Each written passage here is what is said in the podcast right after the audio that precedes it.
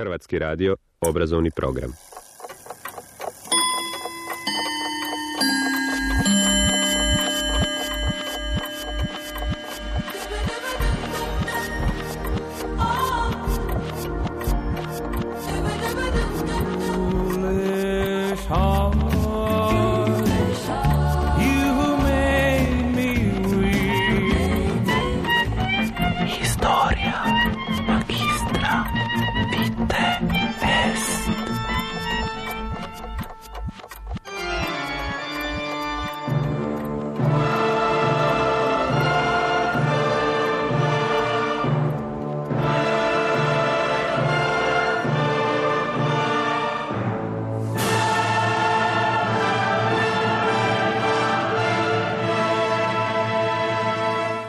Povijest četvrtkom. –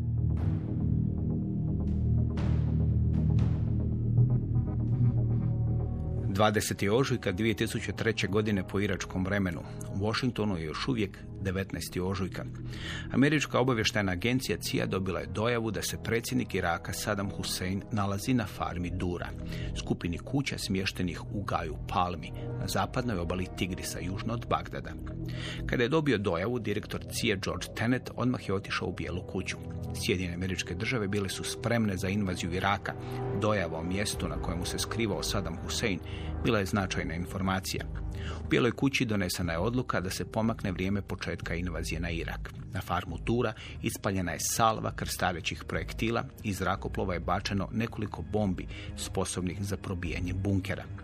Neko vrijeme mislilo se da je u tom napadu Saddam Hussein ili ubijen ili ranjen. Brzo se pokazalo da on nije bio ni blizu te farme u okolici Bagdada. Za aktivnost u farmi Doura, koja je tako uzbunila analitičare CIA, najvjerojatnije su zaslužni agenti osiguranja i radnici.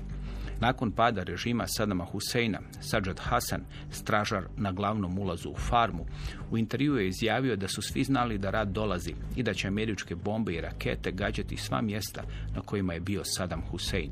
Sve vrijedne stvari, kao i obitelji onih koji su živjeli i radili na farmi Doura, izmještene su daleko od farme. U travnju 2005. godine Richard Perle, važni savjetnik ministra obrane Donalda Rumsfelda, izjavit će pred Odborom za oružane snage Američkog senata da je dojava o boravku Saddama Husseina na farmi Doura rezultat dvostrukih agenata koje je podmetnuo režim iračkog predsjednika. Nije to bio dobar način za početak invazije na Irak. U ožujku 2003. godine Sjedinjene Američke Države, praćene takozvanom koalicijom voljnih, krenule su u invaziju na Irak. Invazija je bila teško kršenje međunarodnog prava. Sjedinjene Države nisu imale odobrenje Vijeća sigurnosti Ujedinjenih naroda za tu vojnu akciju, kao što je to bio slučaj u prvom ratu protiv Iraka iz 1990. na 1991. kad je Irak napao i okupirao Kuvajt. Nije samo broj zemalja u toj koaliciji voljnih bio malen i snage određene za napad bile su značajno manje od onih iz 1990. godine. Thomas Ricks u knjizi Fijasko piše: kopneni napad počeo je u zoru 21. ožujka, kada je još bio 20. ožujka u Washingtonu. Cjelokupna invaziona sila sastojala se od manje od 3 divizije kopnene vojske, plus jedne velike divizije američkih marinaca i jedne britanske divizije.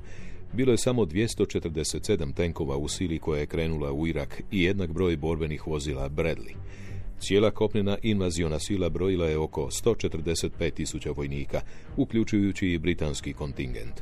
U ožujku 2003. tamo je bila jedna teška divizija kopnene vojske, treća pješačka divizija, plus laka divizija bogata helikopterima, 101. zračno-desantna, te dvije pješačke brigade iz 82. padobranske divizije i samostalne 173. padobranske brigade, te još neke jedinice specijalnih snaga.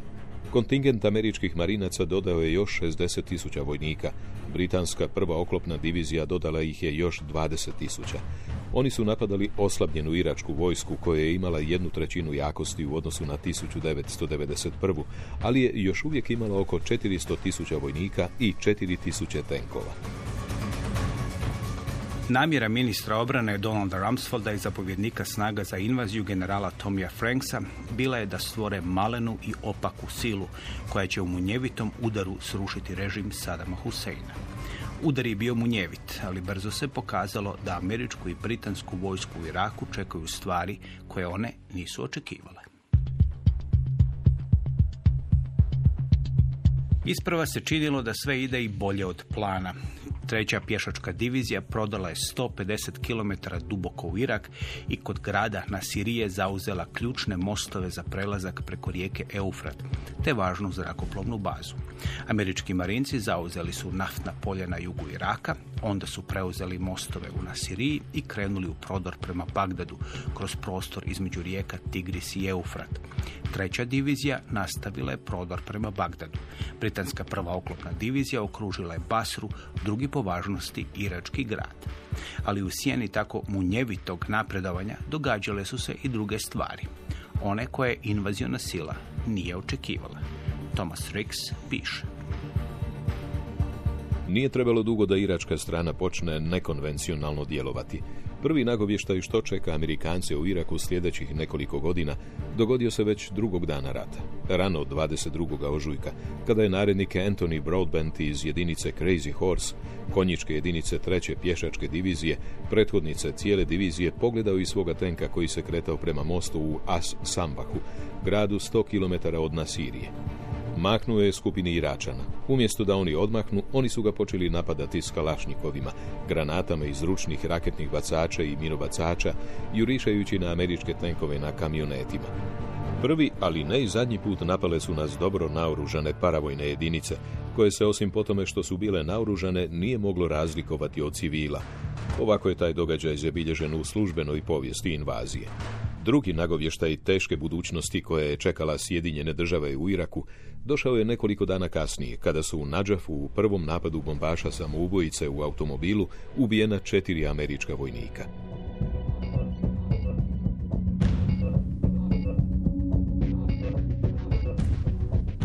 Obavještajne procjene govorile su da će se iračka vojska na jugu predati. Američke trupe morale su se pak borbom probijati kroz svaki važan grad. Ujutro 23. ožujka konvoj od 600 američkih opskrbnih vozila vozio je za glavnom invazionom snagom. Na začelju te goleme kolone bila je 507. satnija za održavanje. Ona je promašila skretanje i ušla u Nasiriju, gdje je upala u niz zasjeda.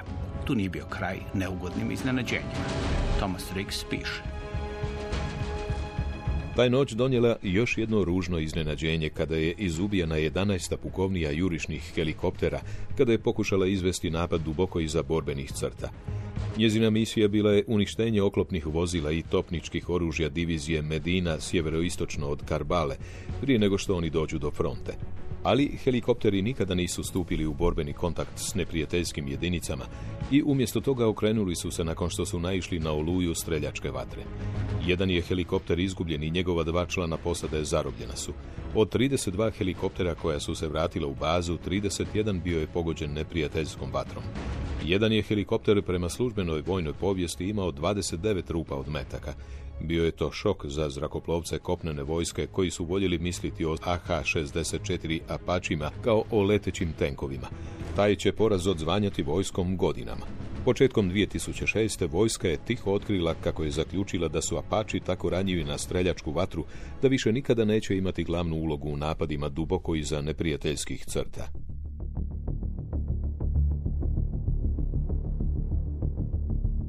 Tjedan dana nakon početka invazije, general William Wallace, zapovjednik 5. korpusa, izjavio je da je neprijatelj protiv kojeg se bore u Iraku drugačiji od onoga kojeg su očekivali.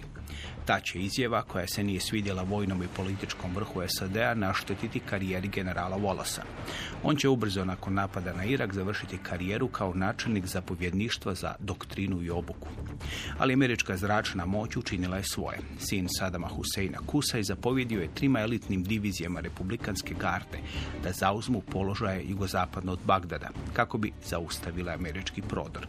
Sve 3 divizije uništene su napadima iz Iraka prije nego što su došle blizu američkih kopnenih snaga. 3. travnja isturene jedinice 3. pješačke divizije zauzele su međunarodni aerodrom u Bagdadu, koji je tada još bio nazvan po iračkom predsjedniku. U zoru 5. travnja 2. brigada 3. divizije pod zapovjedništvom pukovnika Davida Perkinsa izvršila je prvi munjeviti prepad na Bagdad, takozvani Thunder Run. Poklopna kolona koju je predvodilo 29 tenkova krenula je cestom 8 koja je vodila u jugoistočni dio Bagdada. Thomas Ricks piše. Maksima generala Franksa brzina ubija pokazala se tada istinitom.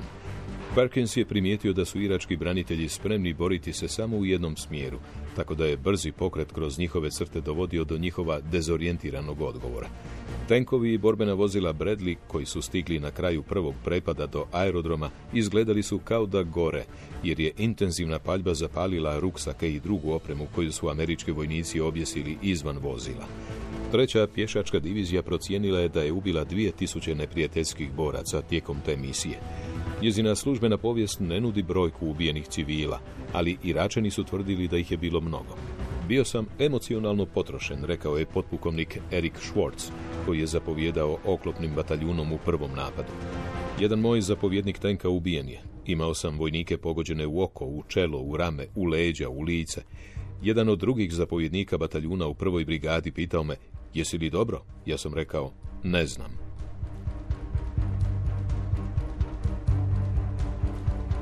Sedmog travnja 3. pješačka divizija krenula je u drugi prepad na Bagdad. Probila se do kompleksa palače Sadama Huseina u središtu Bagdada, na lijevoj obali Tigrisa, i odlučila je tamo ostati. Američka invaziona sila smatrala je da je zauzela Bagdad.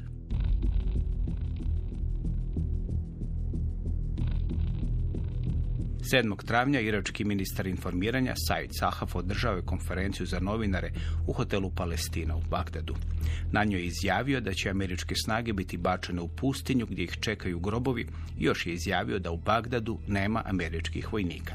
2 dana kasnije, nakon te komične konferencije, kip Sadama Huseina srušen je u središtu Bagdada. Srušili su ga stanovnici tog grada uz pomoć američke vojske. Činilo se da je rat za Irak gotov. 1. svibnja američki predsjednik George Bush mlađi sletio je na nosač zrakoplova Lincoln, koji se vraćao iz borbenih operacija u Perzijskom ili Arapskom zaljevu. Bush mlađi bio je prvi američki predsjednik koji je u vojnom zrakoplovu u pilotskoj odori sletio na nosač zrakoplova. Na Lincolnu ga je dočekao veliki natpis "Misija obavljena". Brzo će se pokazati da je ona sve samo ne gotova. Režim Sadama Huseina je srušen, ali borbe u Iraku tek su počinjale. Administracija Busha mlađeg namjeravala je rušenjem Sadama Huseina započeti preoblikovanje Srednjeg istoka. Tom je invazijom preoblikovanje počelo, ali ne onako kako su priželjkivali u administraciji Busha mlađeg. O Srednjem istoku nakon američke invazije na Irak govorit ćemo u sljedećih nekoliko povijesti četvrtkom. Naš je sugovornik profesor dr. Mirko Bilandžić, Odsjeka za sociologiju Filozofskog fakulteta u Zagrebu. Da, 2003. je američka invazija na Irak. Ako možemo govoriti o prekretnicima na Bliskom istoku, to je u ovom suvremenom razdoblju prekretnica. Dakle, Irak je jedna, ja bih kazao, specifična država u bliskoistočnom kontekstu, ali ja bih kazao i specifična u tada, dakle, u ranijem razdoblju i u ovom mikrobliskoistočnom hladnoratovskom odnosu, ali i globalnom. Dakle, Irak koji je nastao u procesu raspada Osmanlijskog carstva kada Liga naroda povlači granice te države, ali što potvrđuju kasnije velesile nakon Drugog svjetskog rata, dakle, potvrđuje granice Iraka koji je, dakle, u stvarnosti sastavljen od 3 bivša osmanlijska vilajeta sa 3 različite etničke, odnosno vjerske grupacije, suniti, šiti i kurdi. I, dakle, 79. na vlast stupa, dakle, 5. predsjednik Iraka, Saddam Hussein, i naravno pobjeđuje ta ili vlast preuzima Ba'ath partija koju, ako prevedemo to znači, dakle, nekakva renesansa. Da li je to bila renesansa ili neki drugi put, naravno, na Bliskom istoku kazat će kasniji procesi, nažalost. I nastanak Iraka, između ostalog, i dolazak Sadama Huseina je, ja bih kazao, i generirao nešto što se zove početni procesi borbe za prevlast na razmeđu između Irana i Iraka. Dakle, do 79. Iran je središnji američki saveznik na Bliskom istoku i 79. nakon islamske revolucije događa se nešto sasvim drugo, da je Iran od tada do danas je američki državni neprijatelj broj jedan na tom području. I 80. godine se događa početak nečega što se naziva Iračko-Iranski rat, koji traje 8 godina, koji ima svoje duboke uzroke i povijesne i dakle ove što se tiče carstava, dakle zbog tog teritorijalnog područja na tom riječnom vodotoku, odnosno na području Kuzistana koje je dakle iransko područje vrlo prijeporno. I događa se taj 8-godišnji rat gdje je Zapad, to je zanimljivo, staje na, zbog islamske revolucije, naravno na stranu Iraka, makar je kako je rat odmicao ta pozicija Zapada bila ambivalentna. Kasnije znameniti Henry Kissinger izjavio da bi najbolje bilo u tom ratu da izgube obe dvije države.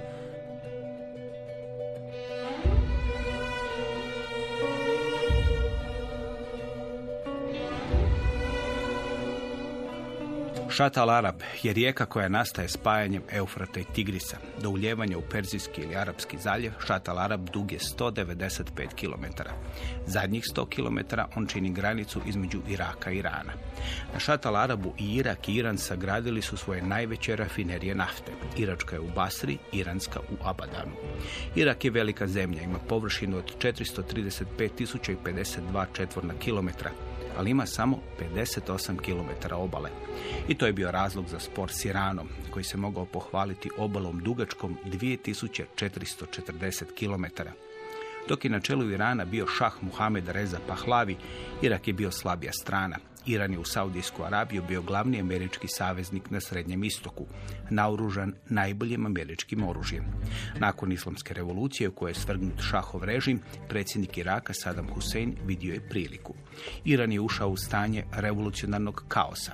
Bila je to prigoda za rat protiv Irana.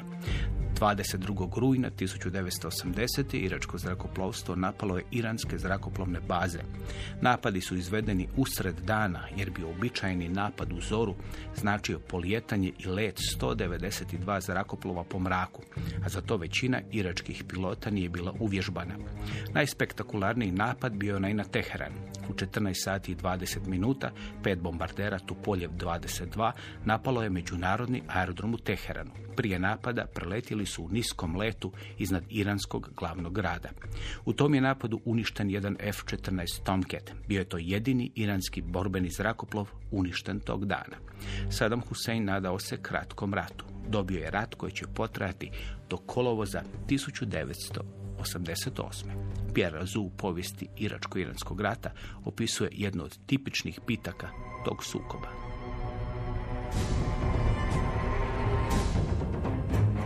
Dvije divizije Pazdarana, raspoređene izvan Šuša i Naderija, pokrenule su napad na iračke obrambene položaje kako bi prikovali neprijatelje i onemogućili im da manevriraju. Valovi napada slijedili su jedan za drugim u frenetičnom ritmu. Iranski pješaci približili su se nasipu i sa svakim napadom usjecali se dublje u iračku obranu. Između dva naleta iransko topništvo gađalo je crtu obrane. Dijelom ušutkano iračko topništvo nije moglo djelotvorno odgovoriti. 48 sati valovi ljudskih napada razbijali su se na iračkoj obrani, koja se počela lomiti i nestajalo joj je streljiva. Akbar Hašemi Rafsanjani doputovao je iz Teherana kako bi ih obodrio. Prethodno ih je odriješio svih grijeha i obećao onima koji umru mučeničkom smrću da će odmah otići u raj. Na fronti je čitao trupama poruku od ajatolaha Homeinija, koji ih je poticao da se bore do posljednjeg daha u slavu Boga, islamske revolucije i nacije. Pierre Razoux opisao je početak operacije Fatima, koju su iranska vojska i Pazdarani, pripadnici Iranske revolucionarne garde, pokrenuli 17. ožujka 1982. Napad je bio prema Hovejzehu i Hamidu, gradovima u iranskoj južnoj pokrajini Kuzestan. Pravi je cilj bio Fakeh, iranski grad na iračko-iranskoj granici. Do kraja ožujka u nizu ofenziva Fatima je bila prva od njih. Iranske oružane snage zadale su iračkima prvi veliki poraz. Oslobođen je veći dio teritorija koji je iračka vojska zauzela na početku rata. Ali te su operacije pokazale kako će krvav biti taj rat. Iranske oružane snage prvi su puta upotrijebile taktiku ljudskih valova u napadu na Boston u prosincu 1981. U želji da se onemogući pobjeda Irana, koji je vodio ajatolah Ruhollah Khomeini, ujedinili su se čak i glavni hladnoratovski suparnici, Sjedinjene Američke Države i Sovjetski savez. Zanimljiva je bila pozicija i tada druge supersile, to je Sovjetski savez, gdje se dogodilo da prvi put u stvari supersile stale na istu stranu, jer naprosto ova islamska teokracija je bila i suprotnost, dakle, Sovjetskom savezu. Naprosto nastanak Islamske republike Iran 79, koju je vodio Ajatolah Khomeini, je u tom globalnom poretku u stvari kazala da je moguć neki drugi put stvaranja nacionalnih i funkcioniranja nacionalnih država između ateističkog socijalizma, odnosno komunizma i ovog sekularnog zapadnog demokratskog kapitalističko-tržišnog uređenja. 8 godina rata nije donijelo ništa, osim, dakle, dramatičnih žrtava, 1,5 milion ubijenih, 2,5 ili 2 miliona ranjenih i još toliko raseljenih, i završio je rat, nakon 8 godina u pat poziciji, dakle status quo. Međutim, ono što se dogodilo da je to bilo uništenje i jedne i druge države, bitno oslabljeno, i dogodilo se da je nedugo, čak 18 dana prije potpisivanja tog primjerja, konačnog primjerja između Irana i Iraka, Irak je poduzeo jednu operaciju prema Kuvajtu, upravo, dakle, zbog tih odnosa nafte, nepriznavanja Kuvajta, što je bio naravno uvod u pustinsku oluju i rušenje, odnosno istjerivanje Sadama Huseina sa tog okupiranog kuvajtskog područja. I od tada naravno kreću, ja bih kazao, ti razlozi koji su doveli stvarno do invazije 2003. godine. Dakle, Sjedinjene Države su shvatile nakon tih ambivalentnih pozicija da je Irak problem i da je on faktor nestabilnosti na tom području, da se radi o agresivnoj državi koja je etiketirana kao sponzor državnog terorizma, i nema nikakve dileme da o tome su i postojali uvjerljivi argumenti. I nakon pustinske oluje Amerikanci su bili u dilemi, naravno to je još uvijek neizvjestan globalni kontekst, jer to je 1991. godina. Zbog Sovjetskog saveza, hladnoratovskih odnosa, pitanje rekonfiguracije svijeta, restrukturiranja, prelaska iz jedan model bipolarnog u unipolarni, i Amerikanci su naprosto u toj prvoj verziji ostavili Sadama Huseina na vlasti. Međutim, dakle, Husein je počeo sa tom izvozom hegemonizma i izvan Iraka, ali i unutar Iraka, sa jednom represijom prema većinskim šitima u Iraku, koji su danas većinska populacija, i prema drugoj etničkoj grupaciji, a to su Kurdi.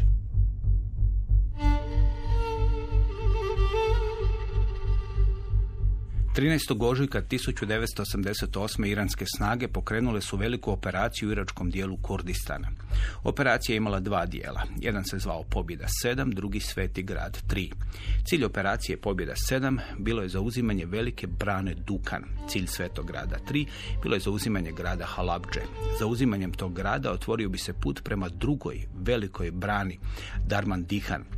Iranski plan bio je da zauzimanjem 2 najveće iračke brane prisile Irak da svoju naftu koristi za dobivanje električne energije, a ne za izvoz i dobivanje važnih dolara.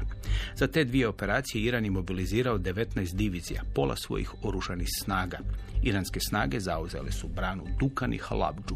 Brana Darmandihan obranjena je samo masovnim napadima iračkog zrakoplovstva na iranske snage.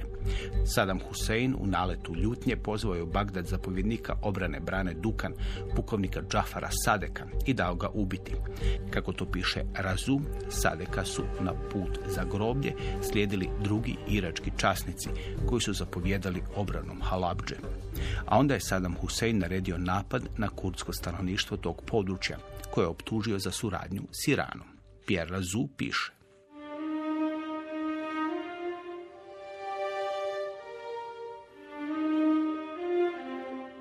U rano jutro 16. ožujka 1988. 10 migova 23 preletjelo je Halabdžu u niskom letu i bacilo kontejnere s napalmom, koji su zapalili dijelove grada i okružili ga golemim vatrenim zidom. Nekoliko zrakoplova tipa Pilatus pojavilo se iznad grada prskajući smrtonosni koktel kemijskog oružja, koji je sadržavao i perit, fosgen te bojne otrove tabun i sarin. Topništvo je dovršilo to krvoproliće gađajući grad nekoliko sati. U kasno poslijepodne iranski novinari koji su bili u blizini kako bi izvještavali o zauzimanju Halabdže ušli su u grad i otkrili otvorenu kosturnicu. Njihove fotografije bolno zgrčenih tijela žena i djece brzo su se proširile svijetom, pridonoseći izolaciji iračkog režima. Ti su prizori uvjerili međunarodnu zajednicu da je hitno potrebno zaustaviti ta neprijateljstva. Iranske hitne službe izbrojile su više od 3000 mrtvih, ali bilo je nemoguće izračunati koliko je među njima bilo civila. Mnogi će umrijeti nakon napada. Broj mrtvih u tom pokolju i danas je predmet rasprava, ali procijenjeno je da je on između 3000 i 5000. Broj ranjenih bio je blizu 10.000. Saddam Hussein ostvario ono što je htio. Iran je u strahu od daljnjih napada kemijskim oružjem zaustavio ofanzivu u Kurdistanu i ukopao svoje snage. U bitkama u svibnju iračka vojska vratila je branu Dukan, ali je Halabdža i dalje ostala pod iranskom kontrolom. Halabdžu će iranske snage napustiti u srpnju 1988. Povlačenje je 15. srpnja objavio Akbar Hašemi Rafsanjani. 2 dana kasnije, na 20. obljetnicu dolaska na vlast stranke Ba'ath u Iraku, Saddam Hussein objavio je iračke uvjete za prekid rata. Tog je dana sovjetski veleposlanik u Ujedinjenim narodima pokrenuo postupak posredovanja. Rat će završiti u kolovozu 1988. Mir se neće dugo zadržati na Srednjem istoku. Prvo je Irak napao Kuvajt, onda je međunarodna koalicija izbacila iračke snage iz Kuvajta, a nakon toga uslijedilo je dugotrajno obuzdavanje iračkog režima. U tom razdoblju, dakle, zbog toga Irak je izložen međunarodnim sankcijama. Te sankcije su donijele još veću propast Iraka zbog velikog broja umrlih od gladi. Sa dodatnim žrtvama, te dodatne žrtve i što je Irak bio slabije, represija je bila veća. Kasnije taj program zamijenjen, dakle, tih totalnih sankcija za nešto ublaženi, a to je hrana za naftu, program UN-a. I cijelo to vrijeme, dakle, Irak je nesporno trnuo oko u zapadu. I Amerikanci su u tom nekom prethodnom razdoblju, dakle, ili tom zadnjem desetljeću 20. stoljeća uglavnom provodili ono što se stručno nazivaju covert actions. Dakle, tajne operacije to su pokušaji promjene režima bez otkrivanja umješanosti vlastite države koja to radi, dakle, to je državno intervencionistički mehanizam koji je međunarodno pravno nedopustiv zbog udaranja na suverenitet i miješanja udaranja pitanja drugih država.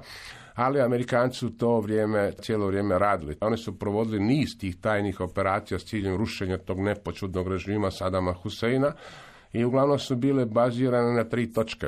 Jedno je kurdsko pitanje, drugo je pitanje stvaranja opozicije političke unutar Iraka, treće je bilo, dakle, ili drugi dio tog kraka opozicije izvan Iraka i zadnja operacija je bila pokušaj ekonomske destabilizacije Iraka kroz tajnu operaciju koja je podrazumijevala injektiranje falsificiranih iračkih dinara u financijski sustav Iraka s ciljem izazivanja destabilizacije i naravno time rušenja Sadama Huseina. To se naprosto nije dogodilo, Sadam Husein je ostao na vlasti, pri čemu je provodio, dakle, jednu brutalnu represiju, uključivo i uporabu kemijskog oružja protiv Kurda. I naravno onda se dogodila opet jedna prekretnica, a to je, dakle, 11. rujan 2001. napad islamista na Sjedinjene Države. Amerikanci su, dakle, iako je nesporno da su oni u geostrateškom, geopolitičkom smislu imali na području Bliskog istoka i Sjeverne Afrike nekoliko država koje su smatrale nepočudnjima i gdje su htjeli promijeniti vlast i proizvesti kontrolu na tim državama, ali ovaj 11. rujan je poslužio, ja bih kazao, kao neposredan povod u ovim strukturalnim uzrocima za optuživanje Sadama Huseina za operacije državnog terorizma i za povezanost sa islamistima, odnosno za procese proizvodnje oružja za masovno uništenje.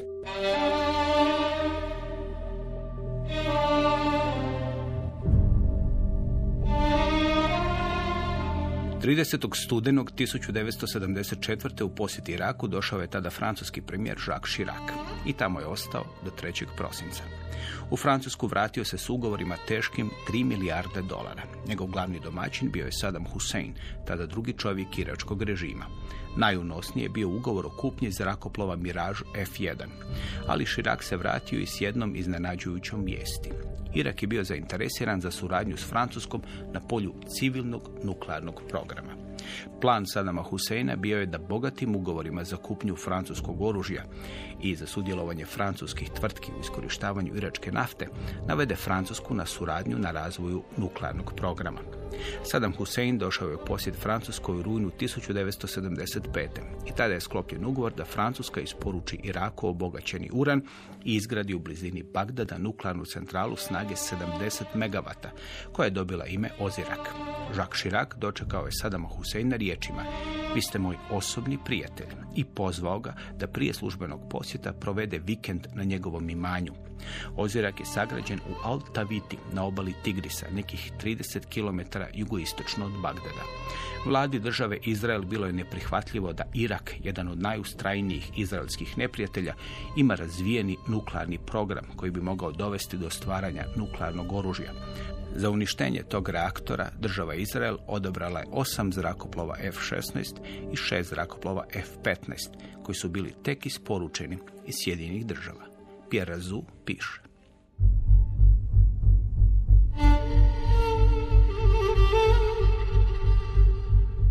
"U 4 ujutro 7. lipnja 1981. 8 lovaca bombardera F-16 praćenih sa 6 lovaca F-15 uzletjelo je iz baze Ecion, smještene na Sinaju blizu Eilata. Svaki F-16 bio je opremljen s 2 dodatna spremnika za gorivo, 2 projektila zrak-zrak tipa Sidewinder, cijelom baterijom elektroničkih protumjera iz 2 američke bombe MK-84 teške 907 kg. Umjesto da se odluči za sofisticirani vođeni projektil, zapovjednik misije odlučio se za željezne bombe, kako bi se smanjio rizik od zatajenja opreme i kako bi ta složena operacija bila što je moguće jednostavnija. Imao je povjerenja u vještinu svojih pilota. Misija je zahtijevala put od više od 2000 km bez uzimanja goriva u zraku. Ponovno, zapovjednik zračnih snaga odlučio se za jednostavnost. Želio je izbjeći složenu operaciju uzimanja goriva u zraku iznad neprijateljskog tla.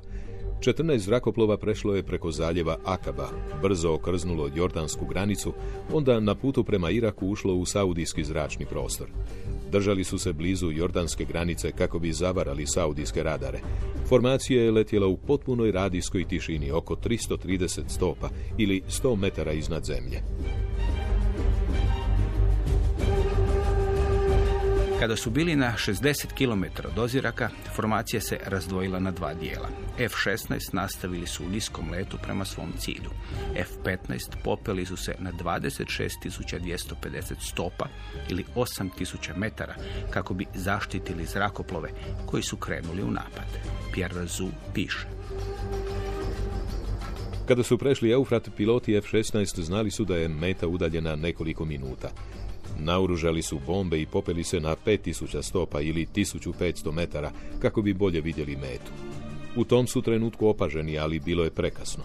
Irački nuklearni reaktor pojavio se u vidnom polju zapovjednika i on se obrušio na metu. Bilo je 17:30. Sunce u zalasku udaralo je u oči Iračana kada su pogledali u pravcu napada. Potpukovnik Raz izbacio je svoje 2 907 kg teške bombe na kupolu reaktora, naglo nagnuo svoj zrakoplov ulijevo, popeo se i krenuo ravno za Izrael. Slijedili su ga jedan po jedan preostalih 7 F-16, svaki je bacio obje bombe. 14 ih je palo izravno na cilj, uništivši glavni reaktor, kupolu i podzemni istraživački laboratorij.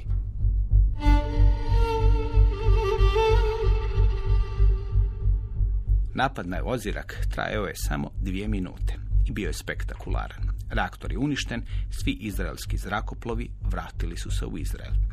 Ali uništenje Oziraka nije zaustavilo irački nuklearni program. Saddam Hussein je sada još više želio nuklearno oružje. Taj će program zaustaviti tek težak poraz u ratu s koalicijskim snagama 1991. Postojanje iračkog nuklearnog programa, kao i programa biološkog i kemijskog oružja, bit će iskorišteni kao razlog za napad na Irak 2003. Kasnije se pokazalo da su to sve optužbe koje su bile iskonstruirane i kasnije se pokazalo da procjena američke CIA i analiza američke CIA koje naravno tadašnji američki predsjednik George Bush mlađi nije uvažio, a te su procjene i analize govorile o tome da Irak je toliko kompleksan i heterogen da će naprosto nastati kaos u samom Iraku, a posljedično, nakon rušenja te diktature i na tom širem području. To se pokazalo točnim. Amerikanci su pokrenuli invaziju, vojnu operaciju 2003. godine, pod istim obrazloženjima i opravdanjima, zbog napada Talibana, odnosno islamista Al-Qaide, potpomognutim sa Talibanima u Afganistanu, na Sjedinjene Države 11. rujna, sa istim obrazloženjima, međutim, za razliku od, sankcionirane, pravno zakonjene operacije u Afganistanu, koja je dobila, naravno, potporu Vijeća sigurnosti, zbog prava na samoobranu Sjedinjenih Država, to nije bio slučaj u Iraku. Tako odobrenje ne postoji i međunarodno pravno, naravno, da je ta operacija protupravna. Međutim, ta briljantna, Amerikanci su vrlo brzo srušili režim Sadama Huseina i ta briljantna vojna pobjeda se u Iraku postupno, i ne samo u Iraku, pretvarala u politički poraz. Amerikanci su ostali u Iraku sljedeće desetljeće, međutim, napustili su Irak u vojnom smislu, 2011. godine, međutim, ta Irak je ostao jedna država koja je bez centralne vlasti, jedna država koja je promijenila dotadašnje odnose snaga, gdje su manjinski suniti na vlasti zamijenjeni kroz demokratske izborne procedure sa većinskom populacijom šita. Međutim, su ti sukobi na relaciji šiti, kurdi i suniti, ali i unutarnjo ostali. Dogodila se fragmentacija, odnosno to su istovremeni procesi integracije i fragmentacije u tim sukobima i homogenizacije i heterogenizacije, i to se dogodilo u Iraku.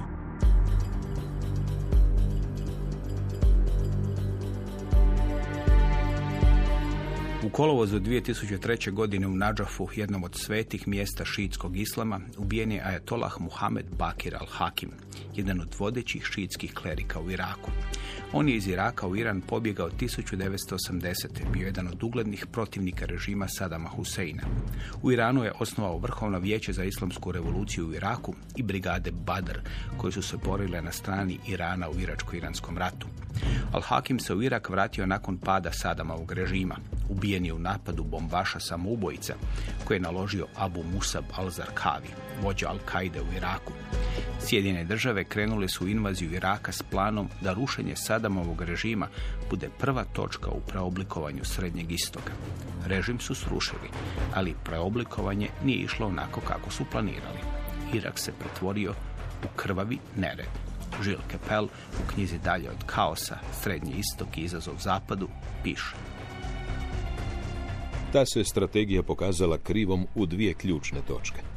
Prvo, marginalizirala je iračke sunitske Arape.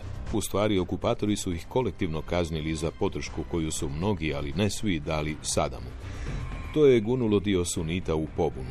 To je pak izazvalo još veću zabrinutost zbog činjenice da su mnogi od njih držali ključne položaje u vojnom i obavještajnom aparatu. Bez drugih mogućnosti preživljavanja, ti batistički nacionalisti ponudili su svoje talente lokalnim džihadistima. Taj prirodni savez ojačan je vezama između sunitskih Arapa i Al-Kaide, koju je položio prisegu Jordanac Abu Musab al-Zarkavi, veteran afganistanskog džihada. On je ujedinio tu mrežu stvaranjem lokalnog ogranka te organizacije, koju je nazvao Al-Kaida u Mezopotamiji. Njezino ime u arapskom, doslovce Al-Kaida u zemlji dviju rijeka, uzeto je iz tradicionalnog islamskog sustava imena. To mu je omogućilo da izbjegne korištenje modernog pojma Irak.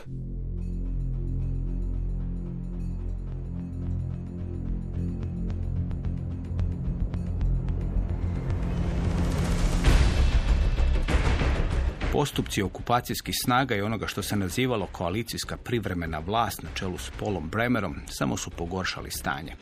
Bremer je u Bagdad došao 12. svibnja 2003. u zrakoplovu MC-130 specijalnih jedinica američke vojske.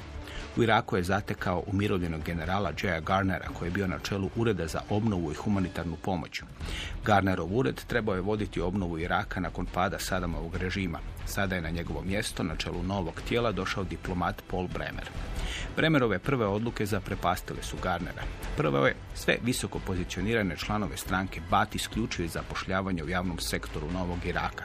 Garner i načelnik CIA u Iraku Bremeru su rekli da će noć nakon te odluke u podzemlje otići od 30 do 50 tisuća članova stranke Ba'ath i da će za 6 mjeseci zažaliti zbog tog poteza. Bremer je odgovorio, ja imam svoje zapovjedi. Onda je došao još gori potez. Thomas Ricks piše. –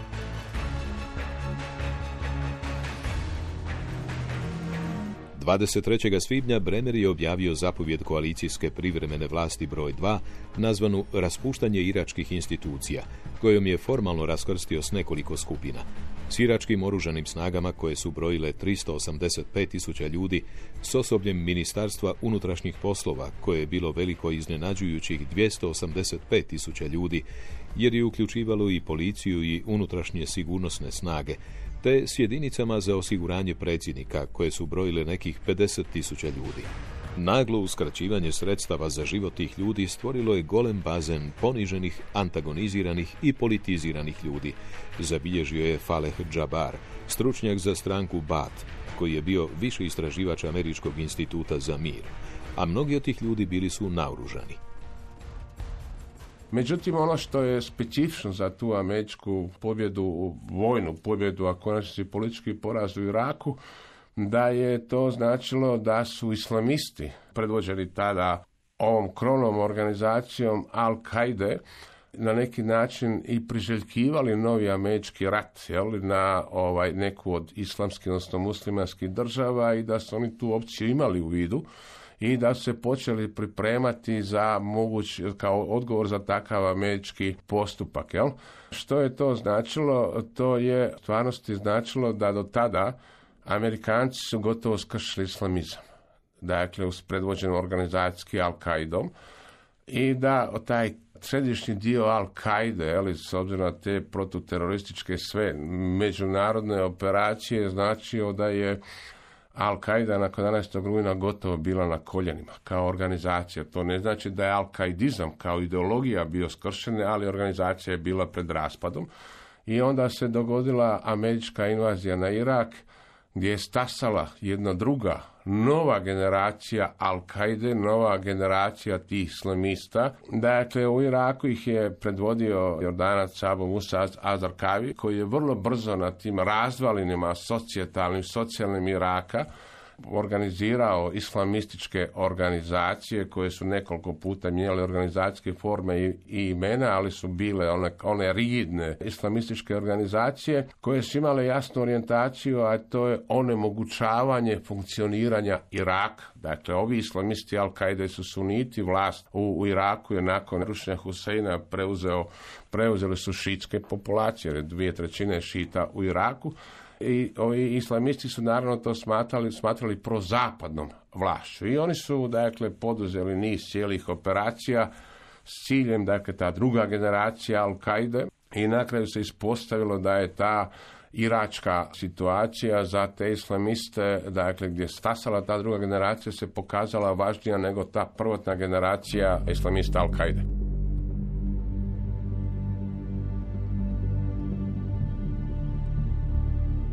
Invazija i okupacija Iraka skupo je koštala američku vojsku. Okupaciju je završio predsjednik Barack Obama u listopadu 2011. Više od 8 godina od početka invazije. U Iraku je poginulo 4488 američkih vojnika. Broj poginulih Iračana Žil Kepel procjenjuje na 190.000. Velika većina njih su civili.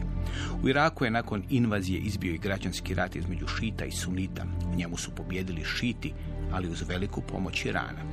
Sjedinjene države krenule su u invaziju Iraka kako bi oslabile Iran. Sada je Iran kontrolirao Irak. Okupacija je na mnogo načina naštetila Sjedinjenim državama. Žil Kepel piše. Guantanamo se otvorio u siječnju 2002. u bazi izvan američkog teritorija koja nije podlijegala američkim zakonima. To je značilo da neprijateljski borci uhvaćeni u Afganistanu i drugdje, za koje se sumnjalo da imaju veze s Al-Qaidom, mogu biti tamo držani bez suđenja. Poniženja koja su pretrpjeli zatvorenici pomogla su u stvaranju slike viktimizacije, koju su sunitski džihadisti okrenuli protiv američkog velikog narativa u ratu protiv terora. Narančasti kombinezoni koje su nosili zatvorenici postali su simbol arbitrarnog zatvaranja i nepravde i džihadisti će svoje taoce natjerati da ih nose prije nego što će im odrubiti glavu. Snimke tih užasa emitirane su na stranicama za dijeljenje video snimaka. To je počelo sa Al-Zarkavijevim pogubljenjem američkog poduzetnika Nikolasa Berga u svibnju 2004.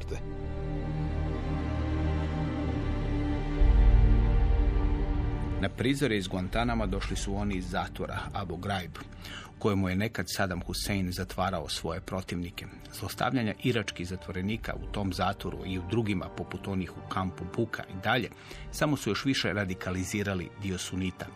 Ta će radikalizacija skupo koštati ne samo Irak, već i cijeli Srednji istok, govori profesor dr. Mirko Bilandžić, socijaka za sociologiju Filozofskog fakulteta u Zagrebu. Dakle, oni su radili sve da destabiliziraju taj poredak, da onemoguće funkcioniranje te prozapadne vlasti i da onemoguće bilo kakvu homogenizaciju Iraka. Dakle, Irak je naprosto nacionalna država bez nacije, sa nevjerojatnom heterogenošću, razdijeljenošću unutar sebe, i to je bio jedan sklop brutalnog sektaškog nasilja koji je primjenjivan u Iraku tih godina. Naravno da je on destabilizirao dodatno Irak i prva meta su sunita, Al-Qaide su bili šiti.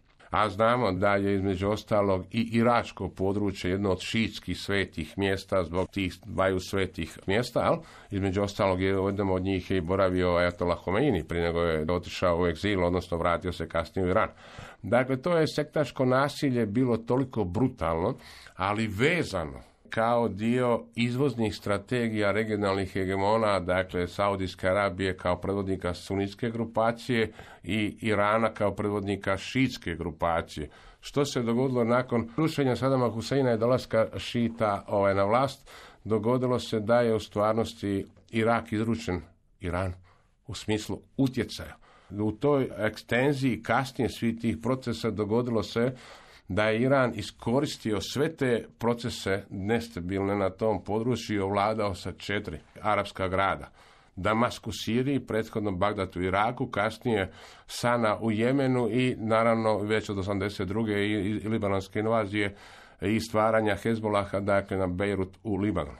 Dakle, ovdje je u Iraku se vratimo bilo toliko brutalno to sektaško nasilje da su čak lideri Al-Qaide intervenirali u postupanje Al-Zarkavija, sve do njegove smrti, kad su Amerikanci bili 2006. godine, da se prestane sa tim sektaškim nasiljem, jer će to, odvući naprosto muslimani, jer šiti suniti su muslimani, od Al-Kaide i borbe za zajedničku stvar, a to je borba protiv, kako oni kažu, velike i male satone, a to je SAD, odnosno Izrael, i borba za islamističku stvar.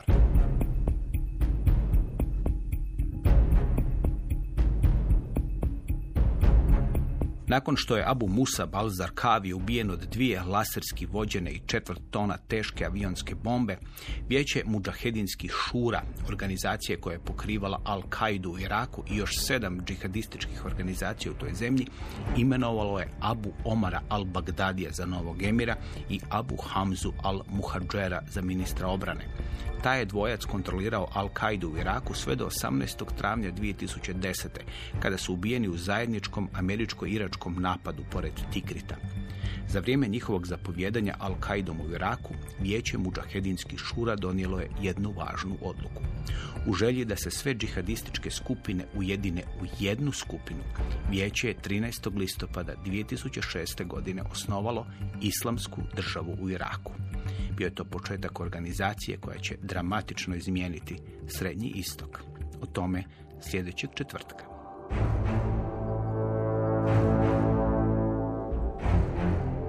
Slušali ste Povijest četvrtkom. Tekst čitao Ivan Kojundžić. Emisiju snimila Stela Keleš. Uredio i vodio Dario Špelić. Hrvatski radio 2023. godina.